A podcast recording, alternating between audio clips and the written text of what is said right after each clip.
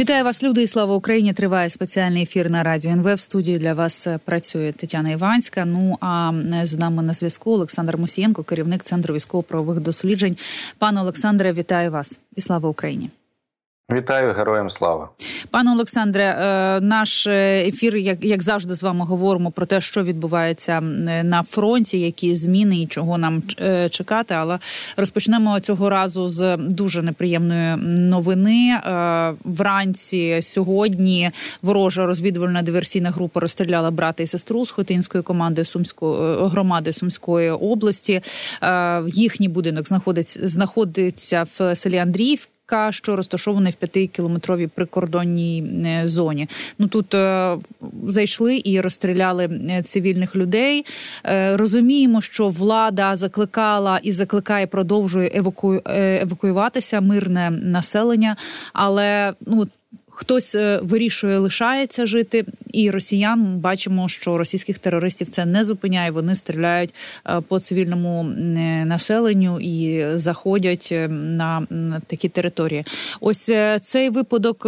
Чи можемо ми його вважати таким поодиноким випадком, що це просто так сталося? Чи з тим, як вони наступають, такого може бути більше? Ну, справа в тому, що там постійні обстріли mm -hmm. доволі такі часті на Сумщині і Чернігівщині прикордонної смуги, і особливо населених пунктів на Сумщині, які знаходяться вздовж е, державного кордону. Вони є різні. В основному ну, диверсійні групи заходять рідше, їх відбивають і вибивають наші сили, але вони заходять. Це треба розуміти. Принаймні вони намагаються це робити. Той же час е, заходять і наші диверсійні групи на територію ворога з метою знищити е, ті, скажімо, мінометні розрахунки чи артилерійські, які обстрілюють нашу територію, обстрілюють мирні населені пункти. Що робить ворог постійно? У них є мета чітка: це тероризувати місцеве населення, плюс спробувати ну нанести удари по певним об'єктам, чи фактично влаштовувати такі перестрілки з нашими військовими, або просто наносити удари так ну неприцільно по цивільним е, об'єктам. Ось це те, що робить ворог, і в принципі те, що можуть зробити наші сили, роблять. Тобто патрулювати і виловлювати ці диверсійно-розвідувальні групи, плюс самим знищувати ті види озброєння, якими може обстрілюватися Сумщина. Але треба розуміти, що ризики високі вони зберігаються в цій смузі, особливо десь 10-кілометрова зона. Вздовж кордону вона є під таким найбільшим ризиком з точки зору можливостей проникнення саме диверсійних груп. Ну і плюс е, з точки зору там до, до того, що може діставати певна е, артилерія, інші засоби, то навіть 25-кілометрова зона за е, лінією нашого кордону вглиб вона так само є. Далі, ну. Е, скажімо так, е, відносно безпечніше, відносно підкреслюю, от але все одно так само є ризики.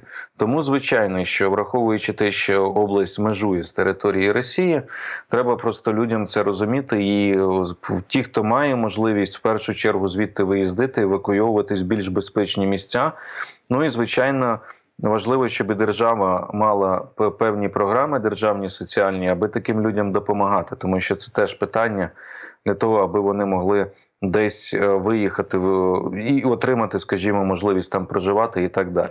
Але я вам скажу, що українські сили роблять все для того, щоб кордон укріпити. І я думаю, що ви знаєте, є рішення е, озвучене буквально вчора. Про це повідомляла наша воєнна розвідка. Про те, що російські ФСБшники їм доручено укріпити ділянку кордону з Україною, mm -hmm. якраз на межі Сумщини і Чернігівщини. Я вам скажу, чому вони це роблять, тому що вони бояться дій українських диверсійно-розвідувальних груп, які заходять і які знищують ворога там. В першу чергу його міномети, в першу чергу, в другу чергу шукають. Ну і загалом операторів дронів, артилерії і так далі. Тобто вони теж остерігаються. Наші сили теж не сидять там без діла. Угу. Так, ну і власне про ось результат роботи наших е, таких е, сил. Ми з вами так само неодноразово вже говорили е, в ефірі, і в тому числі переважно та про вдалі операції. Зараз давайте про те, що зараз відбувається на Сіверському та Бахмутському е, напрямках. Там російські війська продовжують нарощувати інтенсивність наступальних дій. Про це заявив командувач сухопутних військ збройних сил України генерал-полковник Олександр Сирський. Вони росіяни хочуть е, продовжують наступати, щоб покращити своє тактичне положення і створити умову для розвитку наступу е, в напрямку е, Сіверська. Я так розумію, пане Олександре, що так само на тому напрямку вони і намагаються атакувати і штурмувати Білогорівку Луганської області, щоб взяти під повну вже окупацію Луганської області. Ну і відповідно це може бути як вони можуть це розраховувати при принести та Путіну як чергову перемогу перед виборами? Чи може таке бути? Може, ну, я вам скажу, це тактичні дії. Ви бачите, що mm. Генерал-полковник Сирський так і каже, це мета покращення тактичного положення, тобто, фактично, те, що називають боями місцевого значення локальними, які чому спалахнуло там, тому що. Вдало наші сили обороняються і відбивають атаки ворога на Лиманському напрямку, і е, там, ну скажімо, вдало скажімо, спланована оборона не дає можливість прорватися. Так само напрямок е, е, Куп'янський, який важливий. Тому ворог намагається шукати відгалуження. Це характеристика визначальна дії російських військ, коли вони впираються на якомусь напрямку в оборонні рубежі, не можуть нічого зробити, не можуть прорвати лінію оборони, починають шукати інші точки, інші напрямки, звідки як думає противник, це зробити буде простіше. Ну і тому зараз вони починають от по цьому напрямку. Думають, а раптом вдасться тут знайти якусь шпарину, яка дасть можливість прорватися далі.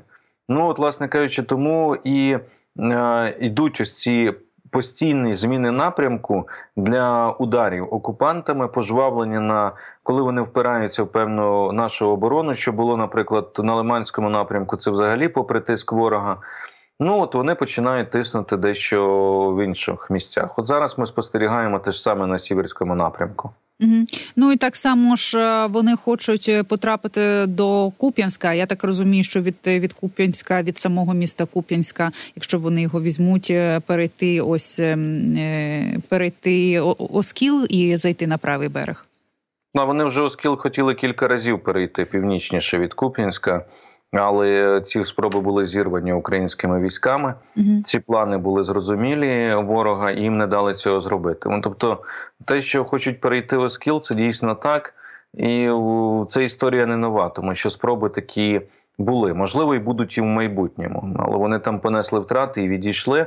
Але дійсно такі намагання є. Ну я не думаю, що їм вдасться той же Купінськ взяти насправді. Тобто, ну розумієте, характеристика Купінського напрямку свідчить про те, що, попри нарощування сил ворога, попри інтенсифікацію бойових дій, правильно і вміло сплановані дії на цих рубежах нашими силами. Дають ефективно утримувати цей дуже важливий фланг. Важливість Куп'янська в тому, що це північно-східний фланг. А тиск з флангу це завжди загрозливо і небезпечно. Я думаю, що це прекрасно розуміє наше командування, якраз і Осув Хортиця, коли ми вже згадували е, Олександра Сирського, генерал-полковника. Якраз вони там відповідають за цю оборону. Ну це дуже важливий фланг, який треба боронити, тому що якщо б там ворог мав успіх, він би міг розвинути успіх оперативно-стратегічного характеру, тобто йшла б мова про певний прорив на фронті. Цього не допускається, і всі ці спроби зриваються. І бої, які йшли в районі Синьківки і Іванівки, так вони там і тривають. Е, чи можу наскільки це буде коректним, якщо я десь порівняю е, це з ситуацією в Авдіївкою? Не не, не те, як вони так там наступають, а те, що, наприклад, вони заходять е, в Авдіївку, як пишуть самі самі військовослужбовці, самі солдати, вони заходять невеличкою групою, намагаються десь там зібратися, намагаються там окопатися, але їх звідти вибивають. Тобто, от це така подібна ситуація.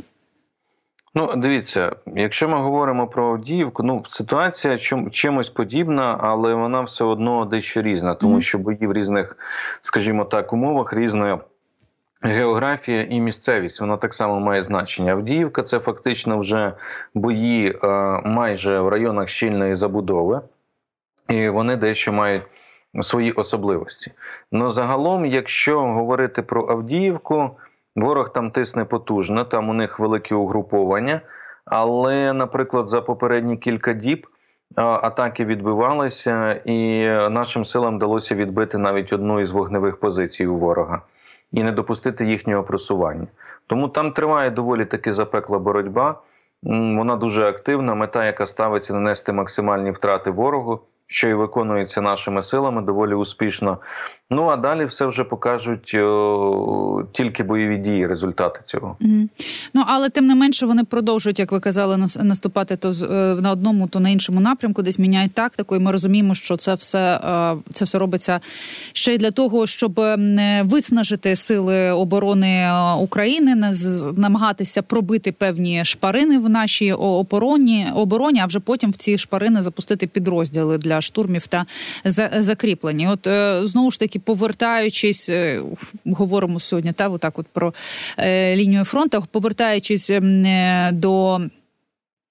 Сіверського напрямку, от чи можуть вони в подальшому розвивати наступ, наприклад, на Сіверськ, щоб впритул підійти до Бахмутки, до річки, і тим самим вони створюють тоді несприятливі умови нашим військам вже в Срібнянському лісництві, а там вже е, будуть намагатися вирівняти лінію бойового зіткнення.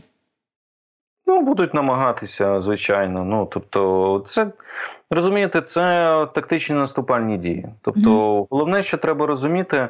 Що нам треба розуміти, що для нас е, містить ризики, і на що ми повинні зважати в цьому, це на сталість і на стійкість нашої лінії фронту, незалежно від того, наскільки вона може просуватися на кілька сот метрів, чи е, вглиб, чи на кілька сот метрів навпаки, як буває, просуваються наші бійці, що характерно на для активної оборони, якраз коли просуваються вглиб ворога.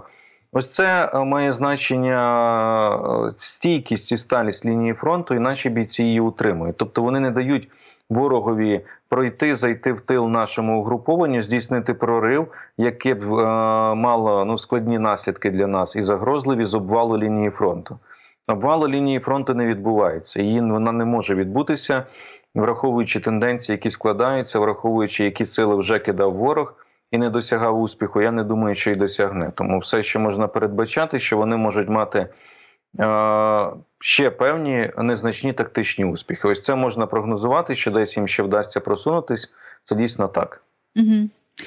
Ну, і тут е, я б хотіла звернутися до усіх тих, хто нас е, дивиться в Ютубі, хто нас е, слухає на fm хвилях. Нагадую, що не існує маленьких донатів. Кожен донат важливий і допомагаючи Збройним силам України, ви допомагаєте в першу чергу собі і своїй країні. Тому задонатьте хто скільки може. А самі знаєте, що інколи і по дві гривні можна назбирати на багато багато дронів. А дрони це те, що допомагає нашим збройним силам дрони це очі цієї війни.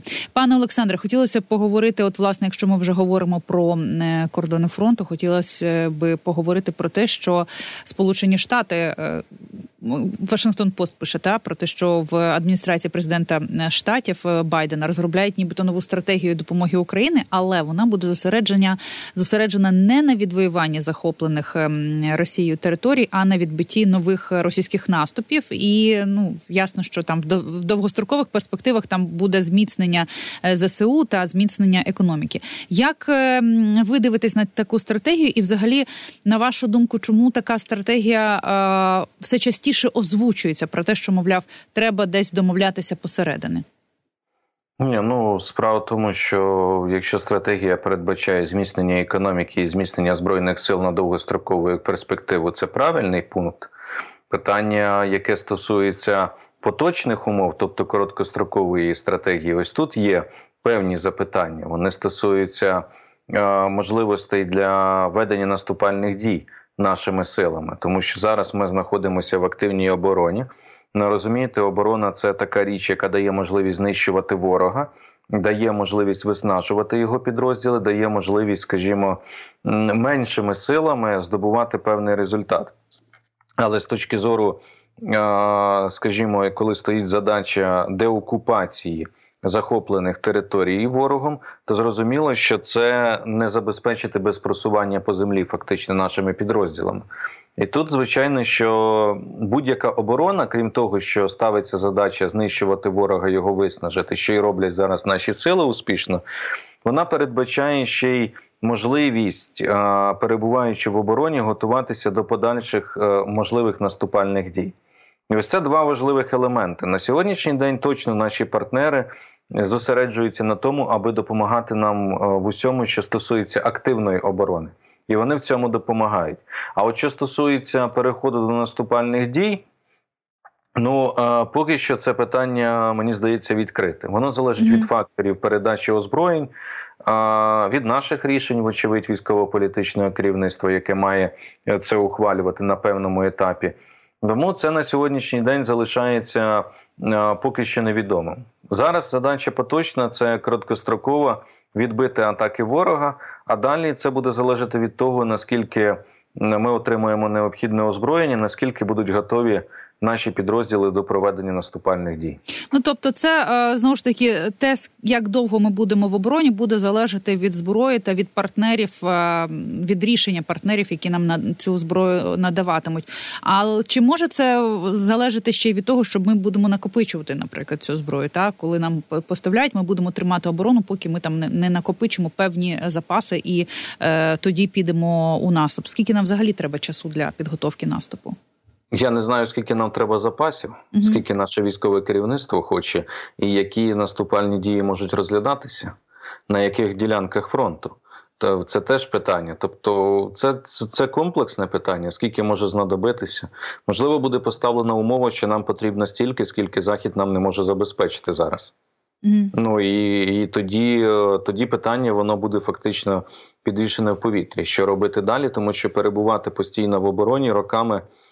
Ну, це варіант, звичайно, але не найкращий, скажімо так, який може бути з усіх. Ну і цей варіант небезпечний для усієї Європи, і про це вже говорять неодноразово, тому що е, Росія тільки починає ось мені здається зміцнюватися все більше в е, військових напрацюваннях з різними азійськими країнами, тому це небезпечно не лише для, е, для нас. Чи розуміється в Європі? Ну, в Європі це все розуміють. Європа думає на довгострокові плани. Розумієте, а тривала війна потребує тривалої підготовки і тривалого нарощування. Тобто на ринку зброї це не працює так, що мені потрібно, і завтра тобі доставили. Це не Амазон, як було сказано одним міністром. Так і тому, звичайно, що в цьому сенсі є певні складнощі, тому що пік виробничих потужностей в Європі буде досягнутий у 2025 році по снарядам і певним видам озброєння. І це теж факт. Тобто, звичайно, що зараз проводиться все для того, аби зібрати і виробити е, в короткостроковій перспективі максимально, щоб Україна трималася і тримала оборону. А далі більш довгостроковій. І це звичайно гонка, звичайно, defense industry, оборонно-промислового комплексу. Я поки що бачу з того, що рахують на заході, вони рахують тільки грошима, скільки Росія вклала. Я поки що не бачу в натуральних числах, наскільки ці гроші переросли в можливості російські, які мені здається є доволі таки перебільшені, зокрема на заході. Тобто у заходу мені здається більше ментальна. А, травма психологічна, боязні Росії, ніж реальна фізична, тому що Захід а, комплексно весь набагато сильніший за Росію чи Північну Корею разом із Іраном, навіть в довгостроковій перспективі.